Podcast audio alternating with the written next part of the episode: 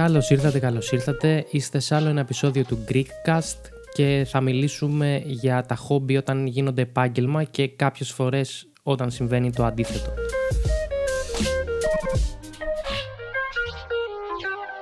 Όλοι μας έχουμε κάποιο γνωστό που θα μας έχει τύχει να ε, δούμε κάποιες π.χ. για παράδειγμα χειροτεχνίες του ε, και να πούμε «Α, πάρα πολύ ωραία δουλειά. Θα μπορούσες αυτό το πράγμα που κάνεις σαν χόμπι στο σπίτι να το κάνεις πιο επαγγελματικά, να φτιάξεις μια ιστοσελίδα, να πουλάς μέσα από εκεί και πάει λέγοντας. Σε αυτό το podcast θα προσπαθήσω να εμβαθύνω στην ερώτηση αν τελικά είναι ιδανική λύση το να κάνεις το χόμπι σου επάγγελμα.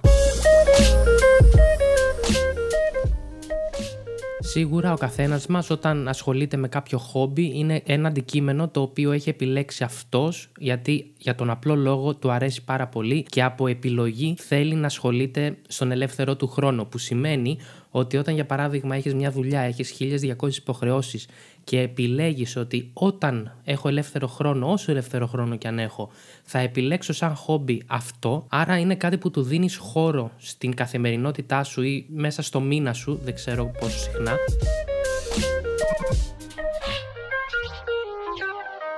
αλλά του δίνεις από επιλογή τον χώρο του και τον χρόνο του.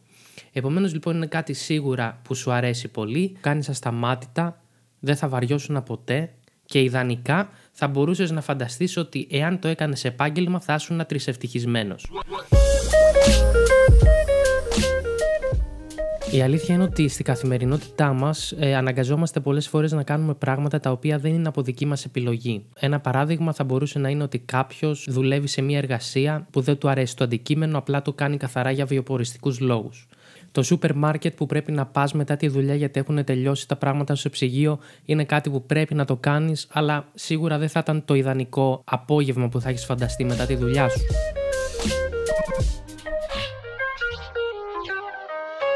Και γενικότερα οποιαδήποτε σε εισαγωγικά δουλειά προκύπτει μέσα στην καθημερινότητά σου πρέπει να την τακτοποιήσεις όταν γυρίσεις από τη δουλειά σου σε αυτόν τον λίγο χρόνο που μπορεί να έχεις.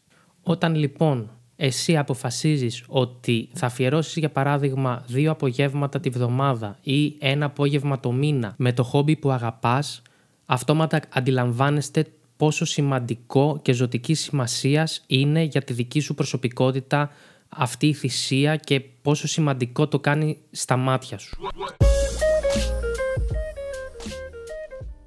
Εννοείται πως όταν έφερα πριν το παράδειγμα ότι κάποιος ε, ή κάποια ασχολείται με χειροτεχνίες και το βλέπει κάποιος και λέει Α, ξέρω εγώ, πάρα πολύ ωραία δουλειά, γιατί δεν την κάνεις επαγγελματικά. Λίγο πολύ όλοι θα έχουμε κάποιον γνωστό όπου έχει ασχοληθεί επαγγελματικά με κάτι παρόμοιο, δηλαδή είχε ένα μικρό χόμπι και ξεκίνησε να το κάνει επαγγελματικά. Έτσι λοιπόν και εγώ βρήκα κάποια τέτοια άτομα και συζήτησα μαζί τους και έμαθα κάποια πράγματα τα οποία πριν από τη συζήτησή μας δεν τα είχα σκεφτεί και με προβλημάτισαν αρκετά και θέλω να τα μοιραστώ μαζί σας. Η πιο βασική άποψη είναι ότι όταν κάποιος ξεκινάει να κάνει το χόμπι του επάγγελμα, πάβει να είναι χόμπι. Αυτό πώς μεταφράζεται; Τι είχαμε πει ότι πριν είναι το χόμπι, όταν για παράδειγμα δουλεύεις ή οι υποχρεώσεις που έχεις στην καθημερινότητά σου σε αναγκάζουν να κάνεις πράγματα με τα οποία δεν έχεις χρόνο για σένα, όταν βρίσκεις αυτόν τον χρόνο και επενδύεις σε κάτι που σου αρέσει, αποκτάς ξαφνικά ένα χόμπι. Αν όμως το αντικείμενο με το οποίο ήταν η δουλειά σου ήταν το χόμπι σου, άρα οι βιοποριστικές σου ανάγκες καλύπτονταν από αυτό, τότε ξεκάθαρα το χόμπι αυτό είναι το επάγγελμά σου. Άρα για να ζήσεις, για να βγάλεις τα έξοδα του μήνα κλπ, θα πρέπει αυτό το επάγγελμα να σου αποφέρει αρκετά χρήματα. Πριν μπούμε λοιπόν στο παράγοντα των χρημάτων, όπου είναι καθοριστικός για το θέμα με το οποίο μιλάμε σήμερα, πρέπει να σκεφτούμε το εξής. Λέξεις με τις οποίες εμείς, ο καθένας από εσάς συσχετίζει τη λέξη χόμπι. Για παράδειγμα, εγώ έκατσα και έγραψα σε ένα χαρτί τρεις λέξεις που μου έρχονται στο μυαλό όταν ακούω αυτή τη λέξη. Η πρώτη λέξη είναι χαρούμενος, η δεύτερη λέξη που μου έρχεται είναι χαλάρωση και η τρίτη λέξη είναι χρόνος. Να ανοίξω μια γρήγορη παρένθεση. Όσοι έχετε φτάσει ως αυτό το σημείο στο podcast, θέλω να μου γράψετε σε ένα μήνυμα και για εσάς ποιες τρεις λέξεις σκέφτεστε όταν ακούτε τη λέξη χόμπι. Κλείνει η παρένθεση. Είμαι σίγουρος ότι όλοι σας, ό,τι λέξεις και να βρείτε, ε, στην ουσία το μονοπάτι που θα οδηγούν όλες αυτές οι λέξεις είναι ένα μονοπάτι χαλάρωσης, ηρεμίας, αυτολοκλήρωσης, γενικότερα κάτι που βοηθάει πάρα πολύ να ανέβει η ψυχολογία σας και η διάθεσή σας. Πάμε τώρα σιγά σιγά προς το κομμάτι του επαγγελματικού. Φανταστείτε ένα σχεδιάγραμμα σε έναν πίνακα, όπου πάνω πάνω είναι η λέξη επάγγελμα. Ακριβώς από κάτω είναι η λέξη πελάτες και ακριβώς από κάτω είναι η λέξη χρήματα. Στην ουσία, ακριβώς αυτά τα τρία πράγματα θα χρειαστείτε για να μπορεί να γίνει βιοποριστικό το επάγγελμά σας. Θα σας δώσω λοιπόν ένα παράδειγμα.